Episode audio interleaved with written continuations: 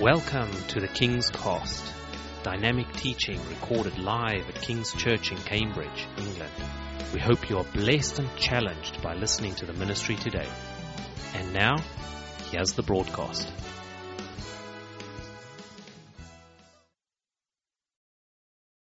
Amen. Well, welcome this morning. If you're there in your Bibles, Philippians chapter 3, we're going to read from here in the NIV. It says this Paul says this I want to know Christ. Yes, to know the power of his resurrection and participation in his sufferings, becoming like him in his death, and so somehow attaining to the resurrection from the dead. Then he says this Not that I have already obtained all this or have already arrived at my goal, but I press on to take hold of that for which Christ Jesus took hold of me.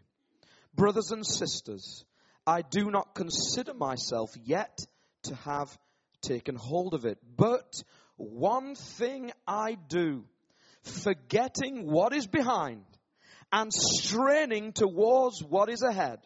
I press on toward the goal to win the prize for which God has called me heavenward in Christ Jesus. Amen. All of us then, that's you and me, all of us then who are mature should take such a view of things. And if on some point you think differently, that too God will make clear to you. Only let us live up to what we've already attained Join together in following my example, brothers and sisters. And just as you have us as a model, keep your eyes on those who live as we do. For as I've often told you before, and now tell you again, even with tears, many live as enemies of the cross of Christ. Their destiny is destruction, their God is their stomach, and their glory is in their shame. Their mind is set on earthly things but our citizenship is in heaven. And we eagerly await a Savior from there. The Lord Jesus Christ, who by the power that enables him to bring everything under his control will transform our lowly bodies so that they will be like his glorious body. Amen. I love this scripture. I don't know if you're excited when you read this today, but Paul says this to us today. He, he helps us to understand that he is on a journey in Christ. How many of you know that you have not reached your potential? You've not reached your goal in Christ. That today, where you stand, you're still a work in progress. Amen? I don't know if you agree with that, but, but I, my life always feels like I've got cones up round it and God's doing something and He's digging away and doing something new because whenever I feel I've achieved it in God, He always changes the markers and says, actually, you're nowhere near there because you are a work in progress. Paul says this, I've not obtained it, I'm not there yet, I realize it, I've got a goal, I know where I'm going, I know where God's called me, I know I'm going to get this new amazing body. But I ain't there yet. I've got some good news for you, everyone. You ain't there yet. So don't worry if you feel a little bit rough today, you feel a little bit low, and you feel like you've just not fully hit the mark for Jesus. Because he just we recognize today, even Paul saw that he had not hit the mark.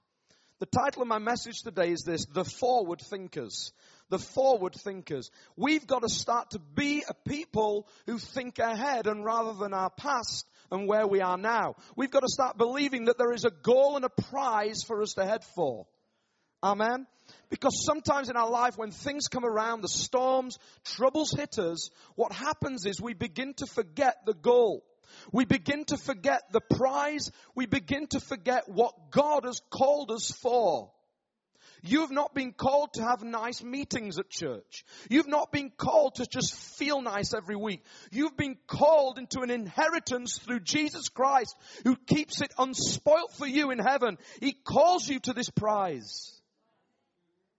And I'm excited because whatever's happening in the race towards this, whatever's happening to where I'm trying to get to in my goal, there's one thing I know for sure today. Nothing changes the prize.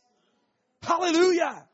Let me tell you today, the prize never changes, but the process can. The prize never changes, but the process can. You see, the problem is in our lives, what happens as Christians, we go along the journey, Oh, there'll be some people getting baptized today.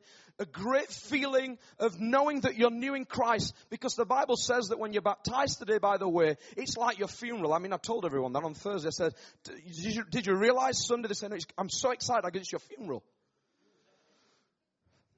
A few faces dropped. No one drank the coffee then. It's your funeral. Why? Because it's death to the old life and you're new in Christ. You are a new creation in Christ. Have you remembered that church? If you were baptized into Christ, you are dead in Christ and alive in Christ. Hallelujah. So when you're dead in Christ and alive in Christ, the first thing the enemy wants to do is keep reminding you of all your fleshly problems so that you don't push forward into the, the life that Christ has got for you. And I'm going to tell you something today. I'm excited for the goal. I'm excited for the prize because sometimes in life I get a little bit frustrated when the process changes. You see, I thought, I thought I was going in one direction and I thought, oh, I'm doing everything for Jesus. Everything's going well. And then something went wrong. All of a sudden I found myself in debt. All of a sudden I found myself where my marriage was broken. All of a sudden I found myself in a situation where things didn't happen the way I thought they would. The process changed, but the prize never changes. Let me tell you, God says today to you, it's a word for you today. If your process has changed, keep your eyes fixed on the prize. Because the enemy likes to change the process. To get you thinking that you're off track. And actually, you're not off track.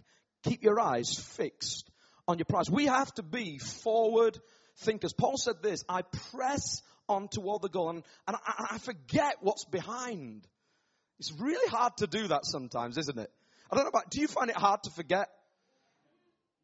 You know, getting rid of stuff and, and putting it to the back of your mind, but actually you, what we do is we spend a lot of time digging in our history, looking at who we were, what we were before. The enemy loves to get you to look at the old man or the old woman and say, you know, you're still that person. Because there is a battle between the flesh and the spirit. The Bible talks about living life by the Spirit. When you're alive in Christ, your spirit is made alive in Him. And so now what you're doing is you're walking with your spirit alive, which wasn't alive before, but actually you're trying to defeat the, the misdeeds of the flesh, the things that are going wrong in your life, and, and all the things you do which you don't want to do. And Paul says, I keep doing the things I don't want to do. Why do I keep doing these things? I don't know about you, but I know what he means by that.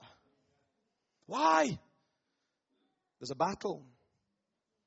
But you've got to be forward thinkers. You've got to press on towards the goal because Jesus says this morning, stop looking at the flesh and everything you're failing with and press on towards the goal. Press on towards who you are in Christ. The problem is we all spend our time looking back. Oh, we love to do that. You know, have you ever, I've, I've sometimes, I've gone up into our loft and Emma sends me up for the Christmas tree.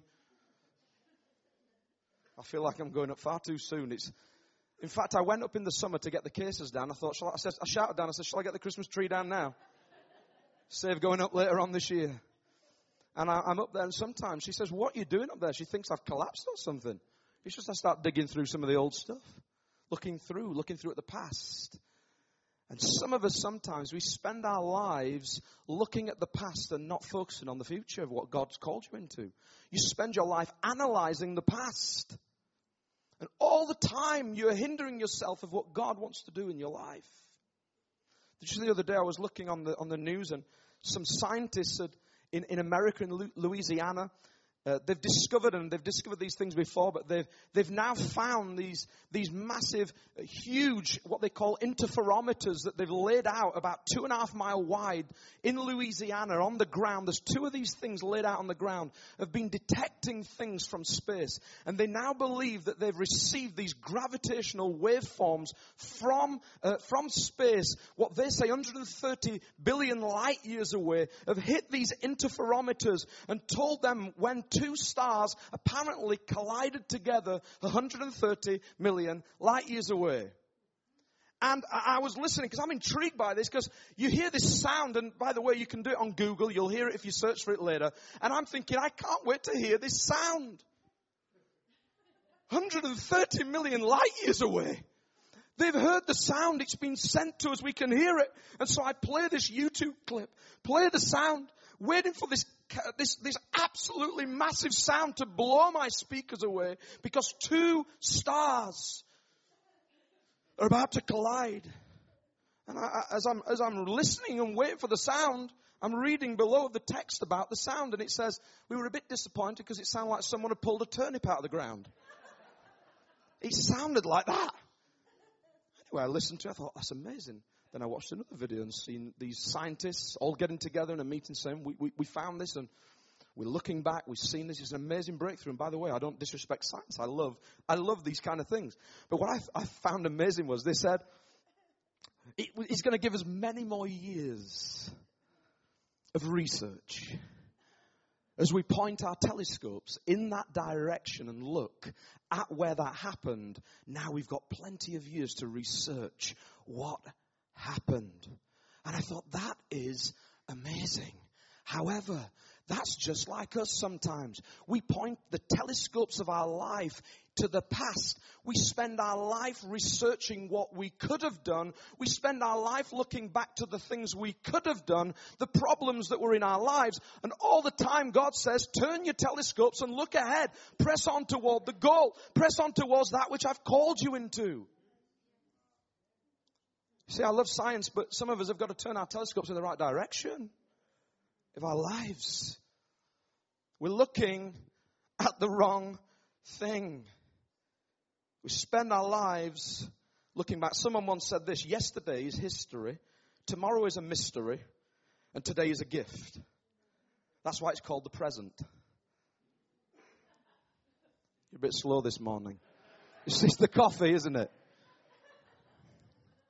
Yesterday is history, tomorrow's a mystery, Today's a gift. That's why it's called the present. There you go. Say it a bit slower. Some of us, sometimes, we're stuck in our yesterdays. We're stuck in our todays. God says, I'm ahead. Why? Because space and time don't limit me. I'm ahead of you. I'm ahead of the game. I know where you're going. I know what I'm doing with you. Jump onto my view, my perspective, so you don't start living in the now or the history, but you live in my future, what I am doing through you. There's a story in the Bible of Jesus when he dies and the, the women go to the tomb the day after and they're upset, they're broken. Jesus, the, the one who they thought was going to be their savior, the one who they thought, you know, we're, we're in this, we're in this for the long run. And then they see him get crucified. They're broken. Hang on a sec. This is not what we expected. We expected a savior. It says the next day that they went up to the tomb and they took their spices to anoint the body. They didn't go expecting, by the way, to find no one there. They went to expect to find a dead body. So they went up to the grave to find a dead body that they could put some spices on and anoint to keep that body smelling nice. Because you know that when it decomposes, there's going to be a smell. So they go up to this tomb and they meet these angels, and the angel says, He's not here. He's risen. Sorry? We've just put these spices together. Hang on. No, no, he's not here. Who's took him? Where's he gone? We want to anoint the body. Oh, you know, he told you he was going to go into Galilee ahead of you. What? Some of us sometimes, you know what we do? Jesus is saying, I told you before I'm going ahead of you. I told you I'm, I'm way ahead of you but you're anointing the past. You're anointing your disappointment when actually there's a God appointment. Actually, you are spending your time going to the grave. You're spending your time going to your past. You're spending your time going to yesterday, anointing your disappointment. But I'm telling you, I'm ahead. Because I told you I'm going to Galilee. I told you that I am the resurrection and the life. I told you that I'm the one. I'm going ahead of you. Your yesterday might be a disappointment. Your today might be a disappointment in your life. But let me tell you something, He's ahead. Don't, don't just spend your time, spend your life anointing the past. He says, Oh, no, no, don't waste your time. Come on, there's a God appointment. It's time to move on. Leave the grave. Leave it behind. Hallelujah. I've not even got started yet. Praise God. Number one. Number one. Just a few things I want to bring out today. Those who think positively press on passionately or optimistically. Some of us sometimes we get stuck in the fact that we ain't achieved it. We haven't met the standard yet. We're not there. So what happens is we don't look at our lives optimistically. We look at our lives with a negative view. Have you ever met those negative kind of people? Those people who put things down and you feel like, I'm never moving anyone on anywhere forward with this kind of attitude. I want to tell you today when you're optimistic about life, even when the glass is half full, not half empty. You see, Paul said this, verse 12, not that I have already obtained all this or have already arrived at my goal, but I press on to take hold of that which Christ Jesus took hold of me. Hallelujah. In other words, he says this, I'm not there yet. I haven't got it all together. I don't feel like I'm on top of the, I don't feel like Brother Dingaling. I don't feel like this, this person who's got it all together on God TV. So I don't feel good. But Paul says, not that I have already obtained it all, nor have I even arrived at the goal, the prize. But what do I do? I don't sit inside and get a bit depressed and say, well, woe me. Someone come and help me out here because I feel low. By the way, join the club. But I press on. Keep your eyes fixed on the prize. Don't lose your focus. Keep your eyes fixed on the prize. Not that I have already obtained all this. Not that I've got a glass full. Not that I feel like life is absolutely amazing. No. It's pretty hard sometimes, but I press on toward the goal. He's a forward thinker. You see, in life, sometimes you get nasty surprises. You get things happen to you and you feel like, God, you, were, you, you must be surprised by this one. When I was at school, I wasn't very good at school. And I don't know if anyone in, in the UK, when you finish school in 1995, I finished, and the, the first thing they gave me was like, if you've ever seen the program, This Is Your Life, they bring a big red, a guy used to bring a big red book and he, he, he talked someone through their life on TV. It was like they gave me one of these. It was called a record of achievement. I've still got mine under the stairs. In fact, I got it out the other week and I looked through it and everything was starting to merge together, all the pages. Why? Because no one has ever requested it. No one's ever asked for my record of achievement. I thought they would. I'm glad they didn't. if you look through it, oh boy, oh boy. I, I got this thing. You think I'd be happy? Record of achievement. I opened it up. The grades in there were terrible. And I used to think if anyone in any company asked me for this thing, Oh, I forgot it. Ah, yeah, he's laughing, Chadira. He would be as it Cambridge University. I got this thing, and I, to this day, not one person has ever asked to see the thing. You feel, you feel like, why did I go to school? And inside this is, is a record of my achievement. In fact, teachers used to say to me, they say, you're not going to be any good, good for anything. You can't do design. You can't do artwork. You, you're not going to be able to go to university. And they used to put me down. And I used to believe on my grades, my achievement, what I had, that I couldn't do anything. So what I started to do is tell myself differently. I was optimistic about my future. And I began to turn my life around and I began to see a difference and press on towards a new goal. And so I pressed on, and I want to tell you today, some of you right now, even university students, will be thinking, my grades, things are not good enough. And you set yourself a standard, you set yourself a target in life, and sometimes you feel like you've not hit the mark. I want to tell you, you can change it. You can do something different. God got hold of me, and I realized it wasn't about what qualifications I had. And then I began to change the way that I looked at my life press on, even when it looks like you ain't got anything. I mean, I looked inside my thing. I, didn't, I literally didn't have hardly any grades to rub together. I know you're finding that hard to believe. When you've got nothing, in God you've got something. Okay? When you think you ain't got anything left, in God you've got something to use. Hallelujah. Hallelujah. I'm glad when I read the story of the feeding of the 5,000 in Matthew chapter 14, I find it amazing this story. Why? Jesus is there with the disciples. You've got 5,000 people hungry. And you see this massive problem. You'd think Jesus would just sort it out for them.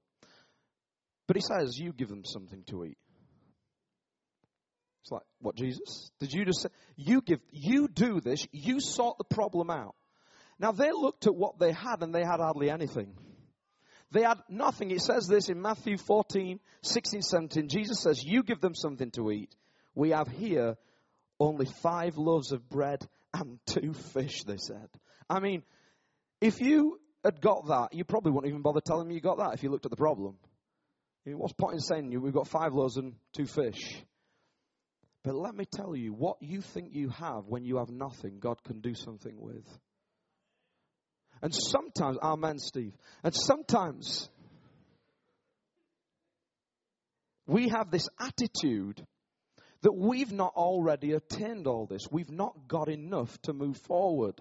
So I'm going to stay here till God blesses me. I'm going to stay here until I feel like I've obtained everything I need to move forward towards the goal. That's the enemy, by the way. Because the enemy wants you to think that you need to get a glass full before you can move on. You need to obtain it all to move forward. But let me tell you, sometimes we have the attitude that they had here when they responded to Jesus and they said, we only have, some of you have this spirit about you sometimes that you say, I've only got this.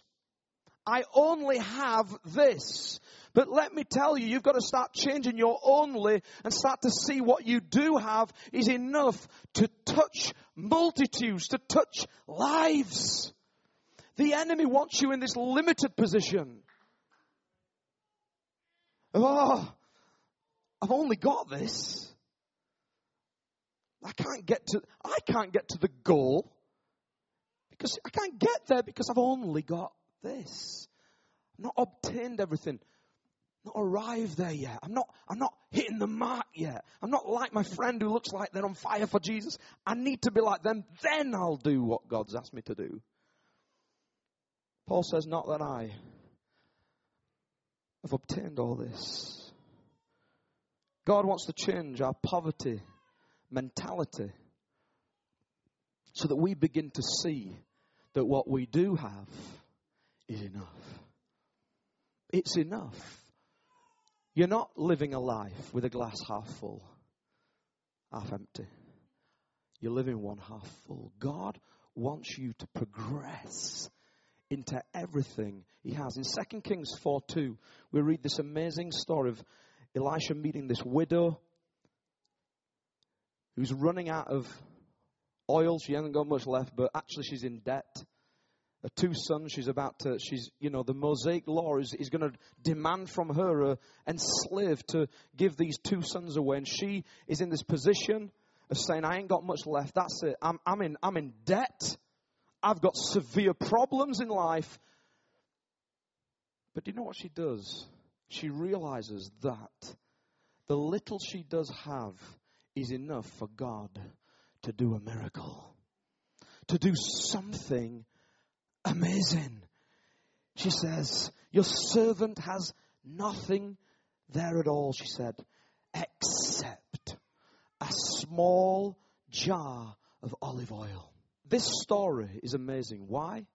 Because in that story, you see something that actually her problem wasn't, is there enough oil? It's how many empty jars have I got? How empty can I be to let God fill me? How many empty containers can I get? Her problem was how many empty t- containers can I get? How much faith can I bring to Jesus? Let me tell you today that some of you are saying, I will only move forward in God when I've got enough oil. He says, just keep giving me empty containers and I'll keep filling you. By the way, today we're going to be baptizing people in water. The Bible says that we need to be baptized in the Holy Ghost and fire. Okay? We're going to be praying for the people who get baptized today to be filled with the Holy Ghost. Let me tell you, when you come before Him and say, I'm empty, I've got nothing inside of me, He says, I've got the oil to fill you. I've got the oil to fill you. Oh no, but I, I don't think, I don't think tongues is for me. I don't think that's for me. I don't think that the Holy Spirit and all that kind of stuff. I, will just, I'll let people have that, but I'll just stay where I am. Let me tell you, wants to give it to you. He's eager to give it to you. He's eager to baptize you in fire. And Holy Spirit, we welcome you today. We welcome you above everything, agendas and plans. Oh, Jesus, we ask that you will baptize people in this place today. In water and the Holy Ghost. Fill them, God. All you've got to do is come with Him and say, I'm an empty jar. I'm a broken vessel. I haven't got anything, God, to bring but except myself. I'm an empty vessel. Fill me and use me. If you're not full of the Holy Spirit, I want to encourage you be filled. Even now, Holy Spirit, I pray that you'll prepare hearts to want to receive because He wants to give this gift to you. It's important. You will be changed when you're baptized in the Holy Ghost. God wants to fill you today. Number two today is this those who think back shrink back. Did you get that? Those who think backwards shrink backwards. You see, the problem is, Paul says this, he says, brothers and sisters, he says, I do not consider myself yet to have taken hold of it, but one thing I do, forgetting what is behind and straining towards what is ahead. He says straining. It's hard sometimes. Sometimes you got to strain towards the goal. It's not an easy run. And Paul says to you today, if you think backwards, you're going to shrink backwards. I forget the past. I forget what's behind me. I forget the history and I move forward into everything He's called me into. Oh, but you don't understand. That person said this to me. I can even show you the email. Come and have a look. Let's have a cup of tea and go through some of the problems. Let's have a look at some of these issues. Jesus says, let it all go.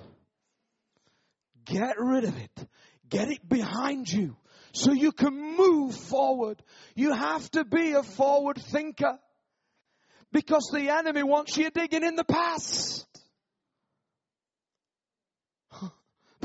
no, no, no. You do not understand though. We just, let me just have one meeting with you just to go through this stuff. No, no, no, no. Forget the past. Strain towards the goal. Hallelujah. Paul says, I forget what's behind. You know, just a few weeks ago, have you, has anyone ever experienced road rage? Have you ever experienced bike rage? You'd never think this happens, would you? I was driving into town just the other week, and Emma said to me, she says, Will you collect me from Cambridge? So I drove into Cambridge with Lewis in the front of the car, and I'm driving down Huntingdon Road, if you can picture this. Let's hope the person's not here. I'm driving down Huntingdon Road, and I drive down Castle Hill, and I get towards the traffic lights. I'm at the traffic lights. I'm in the car. I'm listening to some worship music. The anointing was powerful. Presence of God, you know. Nothing can happen to me. Nothing can come against me. Hallelujah. Worshipping God, you know. Who can stand against me? And, and I'm looking for Emma, and she's, I can see her in the distance walking up the pathway, and the, oh, great, I'll, I'll just pull up in a minute to collect. And I, I move forward at the traffic lights, and there's some bikes behind me, and then I brake slightly because I saw her and I, and I bid the on. All in this moment, there's a guy behind me who nearly went into the back of the car because I braked too soon for him. And so he starts cursing at me. And Emma looks and this is all happening at the same time. I'm supposed to be collecting her. I've got this, this, this man behind me who's now riding with no hands, shouting and cursing at me. The first thing I did is I'm looking for the button inside the car that locks the doors. Lewis says to me, what's wrong, dad? I said, don't look out of the rearview mirror. He said, what's wrong? Because the man behind us, he's very angry. And so I'm there trying to lock the doors and he's, he's shouting, cursing. Emma's seen me being chased by a bike. I mean, I thought my car was fast, but boy, this man was flying. All I could do is look at my rearview mirror and I could see this man. He had a builder's jacket on, fluorescent jacket, chasing me, shouting like this. So I'm driving ahead. Lewis is saying, look, Angwin, don't look back. And then I start to look behind. I'm looking in the rear view thinking, this is it. My time is up. This man, when he gets hold of me, he's going to hit me. So I'm driving looking in the rear view. I went straight through town and managed to pick Emma up. She said, what happened there? I said, you don't want, you don't want to know. About two weeks later, I get a letter through the post saying, sorry sir, but you have gone through a bus lane in Cambridge. We've got a picture by the way, I don't normally do things wrong, but you know, every now and again. And I see this picture of me, and you can even see the detail of Lewis in the front. It says, You went through a bus lane on this time, on this date. £60 fine. £30 if you pay quick. Or you can contest it. I thought, I can't contest it. I cannot phone the company, the council, and tell them the reason why I'm chasing through town and I've gone through a bus lane is because a crazy man was chasing me. You don't understand. I'm just going to pay the 30 quid. In fact, the 30 quid was worth my life. You ever thought, you, you know, when you think that, you think 30 pounds was worth not having a punch? It was worth it. I'd have paid 90 pounds. And so, I didn't, I didn't bother. I paid the money. I paid the 30 pounds. I thought, well, I'm just going to see it's one of those things that went wrong. But do you know what I did that day? When I got the letter, I was surprised. I was surprised that I'd gone through a bus lane. I really was. I mean it. I really was. I was surprised. Do you know why that happened? It's because when I was driving ahead, I was looking in my rear view. I was more concerned about the rage man behind me than I was of the signs in front of me. So I spent more time looking through the rear view of a man who was trying to attack me than I was of the signs ahead that said, do not drive down this lane. It is a bus lane. The problem is in our lives, we do the same. We drive ahead in our Christian vehicle of life. And what we're doing is we're spending half our time looking in the rearview mirror at the past. And we're not looking ahead to what God is showing us. We're looking at things that have gone wrong. We're looking at things that God's saying, just let go. Move forward. Some of us are so distracted by our past, we can't move forward into our future. 2 Corinthians 5:17 Paul says if anyone is in Christ the new creation has come the old is gone and the new is here. Let me tell you something. Sometimes you're looking back in your past at your disappointments, your sins, your problems, and you spend your life digging the past, looking in your rearview mirror. But let me tell you, you know what you do sometimes? We spend our lives looking in the past at what God did for us.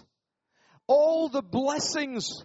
Oh, but you don't realize back in 1995. I want to look back because when I look back, God did some amazing things for me in 95.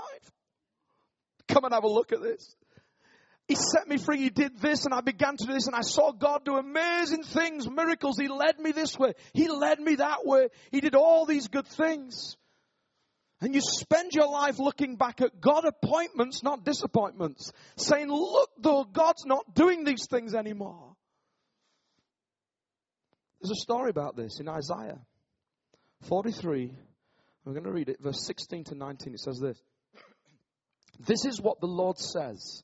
He who made a way through the sea a path through the mighty waters, who drew out, who drew out the chariots and horses, the army and the reinforcements together, and they lay there never to rise again, extinguished, snuffed out like a wick. In other words, get this.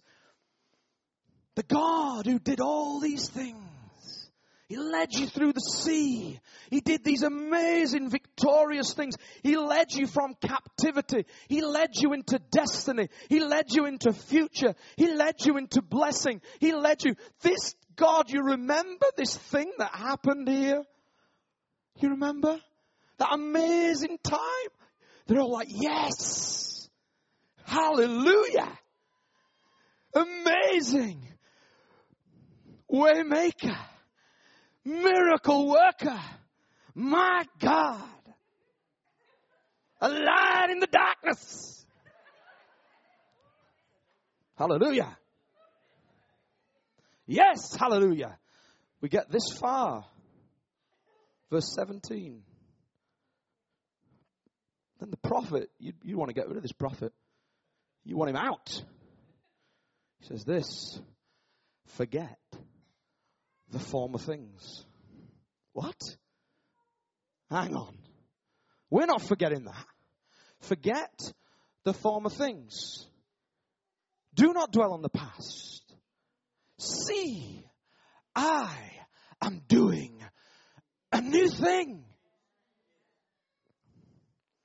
I, feel so African today. It's Celebrate Africa's coming up. I'm preparing myself. I just need a white handkerchief.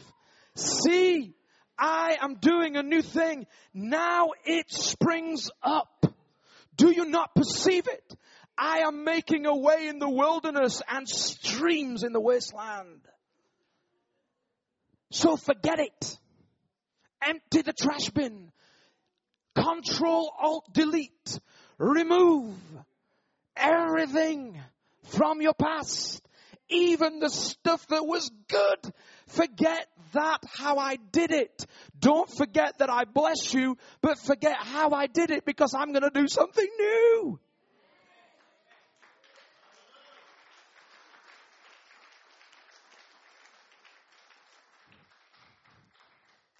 It's what you call comparative. You compare your blessing. Oh, I, I, I know God did this in 95. I remember what He did. So I've got to wait for him to do it like that again. This is the only way he worked for me, and it was amazing when I experienced it. He says, Forget that. Forget it. Remember, I helped you, but forget the way I did it before because I'm going to do something new. Forget the past. I mean, I find this so crazy. Why would you want to remind them of everything and then say, Forget it? Forget it. Why? Because God says, I'm doing something new. If you think back, you'll shrink back. You'll shrink back. You'll shrink back if you think about disappointments. Oh, them sins that I can't get rid of. Listen, you need to be holy like He is holy. You need to live that kind of life. But listen, you can't look back at your past and let that determine who you are in the future. We live by the Spirit, not by the flesh. Forget the former. Don't dwell, don't worry in the past. I'm doing a new thing. Hallelujah. He says, I want to do a new thing in your life today. I want you to press forward into everything I've got for you. Stop looking at the past. Even the good things, the way I did it before, the way I took you, the way I directed your life. And what did I say earlier? Why? Because however the process he's going to do it, the prize never changes. The prize never changes. Just the process. Oh, but you don't understand. Number three is this, and finally, those who think ahead prepare ahead. If you think ahead, you're going to prepare ahead. I, I, remember when I used to be uh, in in the previous job I was in, they'd come in and the advisors would come in and they'd talk about pensions. You know, the whole room just went sour. Everyone's like, "Are you paying into a pension?" And I don't know whether I want to take this money off my salary. Who wants to pay for things that you can't have now? You know, generally, you go, you go to the DFS, buy now, pay in seven years. It's like by the time you get to seven years, there's sofas in the dump it site. you know, they know. You get to seven years, you've got to pay for the thing. You need a new one. You're starting to pay for the other one. I want to tell you today that you've got to prepare ahead. Even when you don't feel like paying into your something with your life. Even when it's difficult and hard, we prepare for the future. We prepare, we invest into the kingdom of God. Your life is a living sacrifice to Him. Oh, you know, but you look on that column and everyone used to get their wage slips and say, if only that column didn't have pensions on. Look how much money I'd have.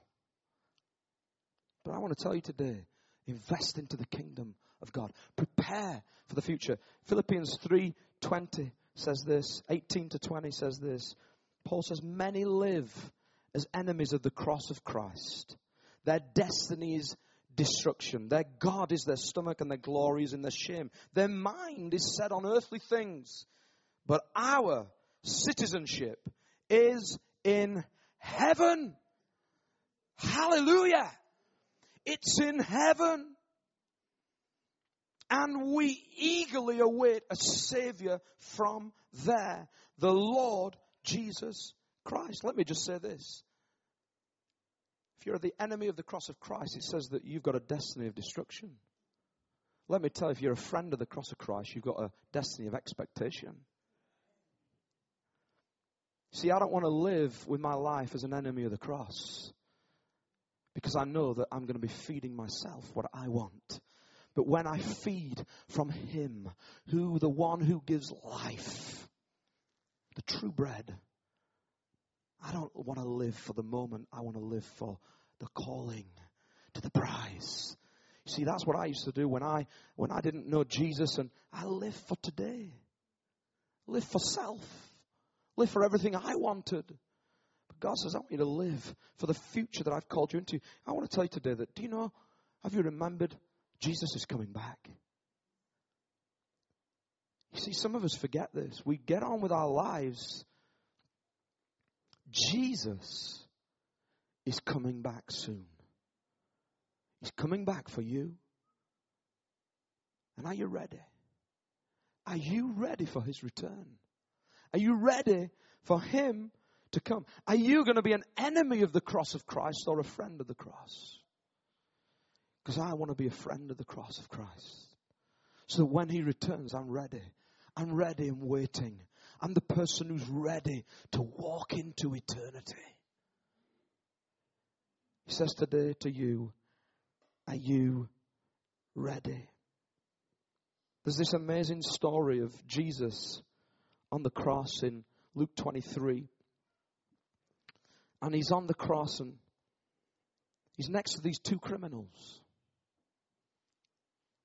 And I just picture this because I don't know if you've ever read this before, or ever really thought about it. But he's on this cross and he's next to these two criminals, and one of the criminals hurls abuse at him. Get down, save yourself. Another criminal says, Please remember me when you come into your kingdom. Let me tell you something. I find this absolutely amazing. Why? Because when Jesus was on that cross, his body was brutally ripped and torn apart. His body was broken for you and me. His body was so ravaged. The Bible says, marred beyond human description, it was ravaged. And there and then he has two different types of people next to him one who says, I want you to get down from this cross, save yourself, hurling abuse at him because he's an enemy of the cross. Then you've got another one who looks and sees this ravaged body, this body broken, dripping in blood, crucified. And this sinner, this broken thief looks at him and I have a bit of a problem here because I, in my mental state of my flesh, cannot understand why someone would look at someone who looks disfigured like that. Who looks so broken. Who looks so ripped apart. How did the thief think that he would get eternal life through this? How did he think that he would be a, there would be a kingdom and a future beyond this? He looked at him. If it had been me in my flesh, I'd have looked and thought, you can't help me. Look at you. How can you help me? Look at you. You're ripped apart. You can't even tell you're a human being. How?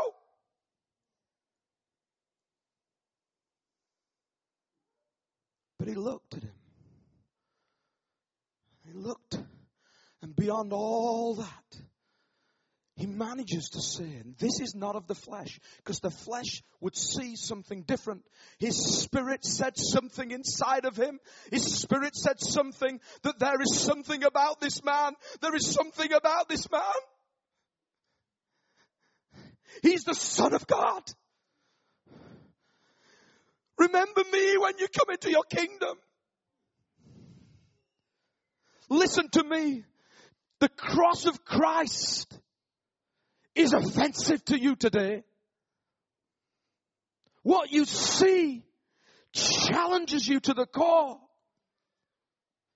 You see, in the flesh, you'd say, How can I trust my life in this? But he sees something. Do you know what he sees? He sees a broken body in a future kingdom. He sees someone crushed broken, but yet sees someone he can trust all of his life in. Jesus turns to him. Amongst all of the abuse from one side, he turns to that man and says, Today you will be with me in paradise.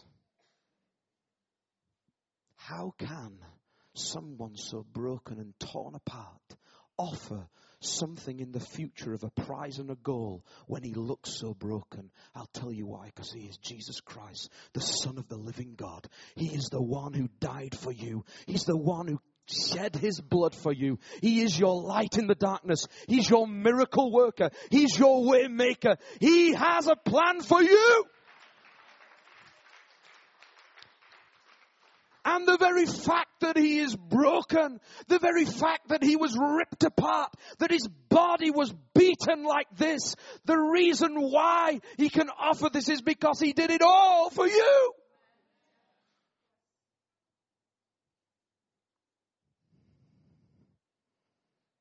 That thief knew that he deserved that kind of treatment. I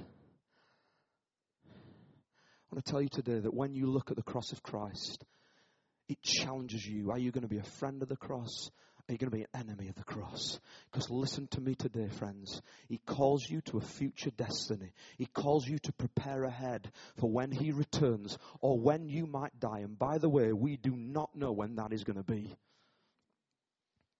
Your last breath could be today.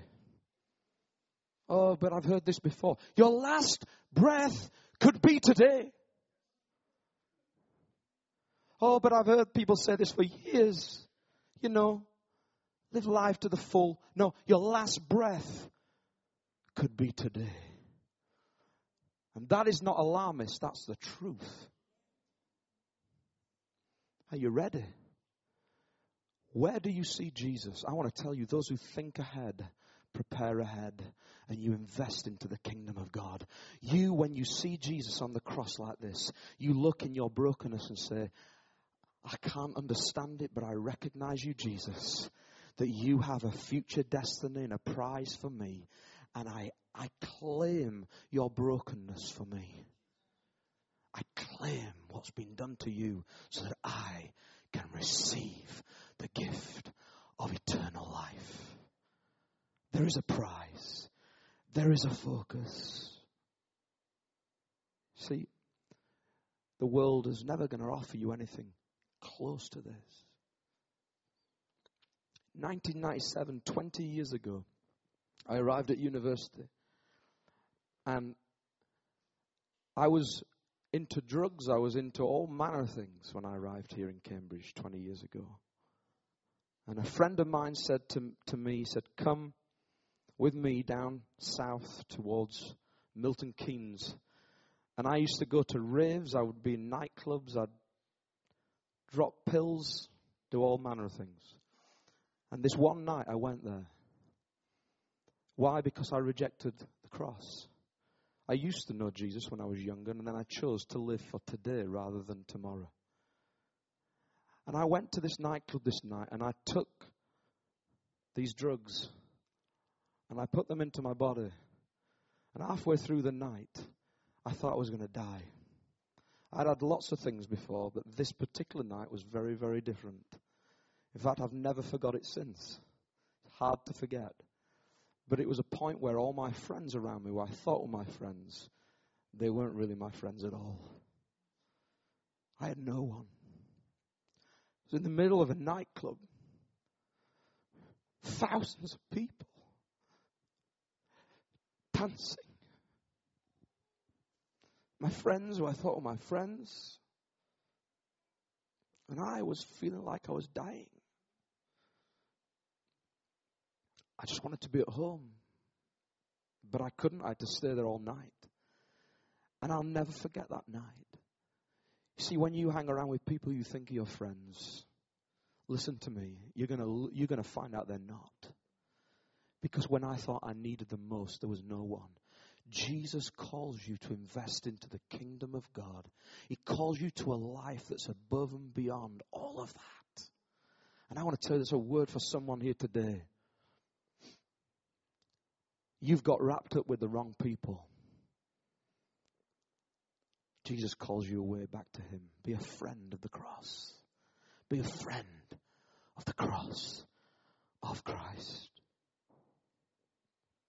Ephesians 1, if we get the worship team back, that would be great. Ephesians 1, and I come to a close, verse 13 to 14 says this When you believed, you were marked with Him, a seal, the promised Holy Spirit, who was a deposit guaranteeing our inheritance until the redemption of those who are God's possession to the praise of his glory.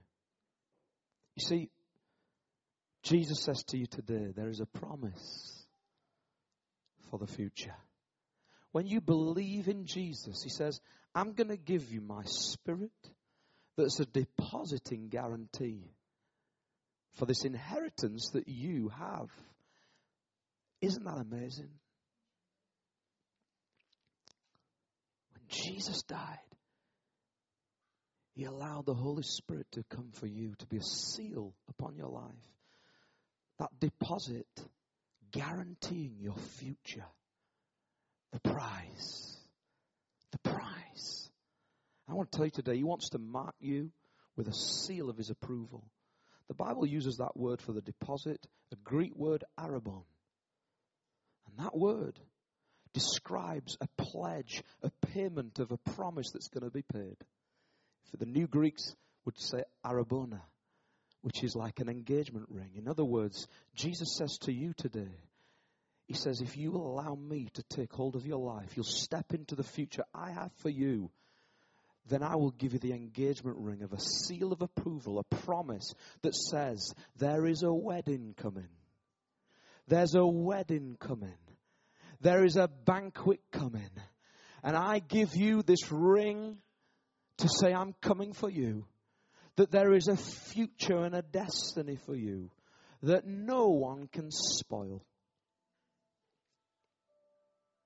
He says, Today I want to give you that ring. I want to give you the seal of approval. I want to give you this pledge. If any of you have been following my recent saga with my tumble dryer, you know, I thought it got fixed. I phoned them up. I thought it got fixed. I've now seven weeks without a tumble dryer. I'm not sure who's more angry, Emma or me even though I don't do any washing. But I phoned them up the other day. And now they've said, I'm sorry, sir, we can't fix it. So we're going to give you a new one.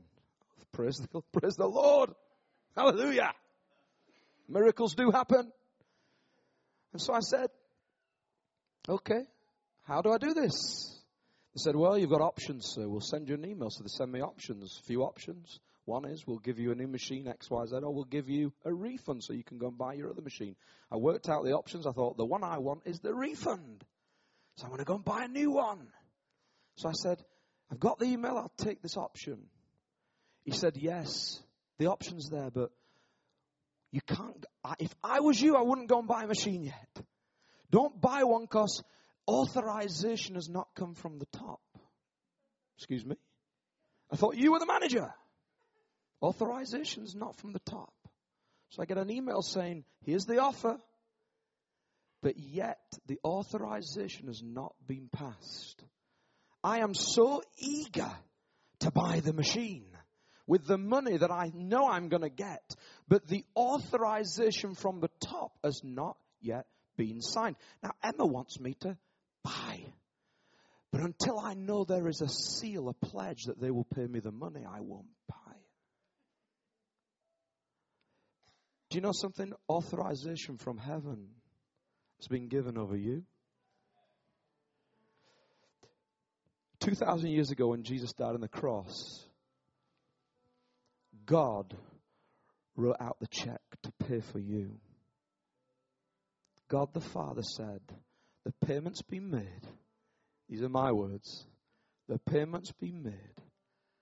Authorization from heaven has been fulfilled all payment is clear.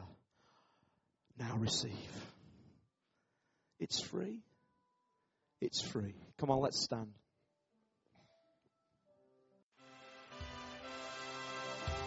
Thank you for listening, and we trust that the Word of God has inspired you today. For further information about King's Church, or to access our large archive of other recordings, go to www.kingscambridge.org. If you're listening on iTunes, we would love you to leave us some feedback.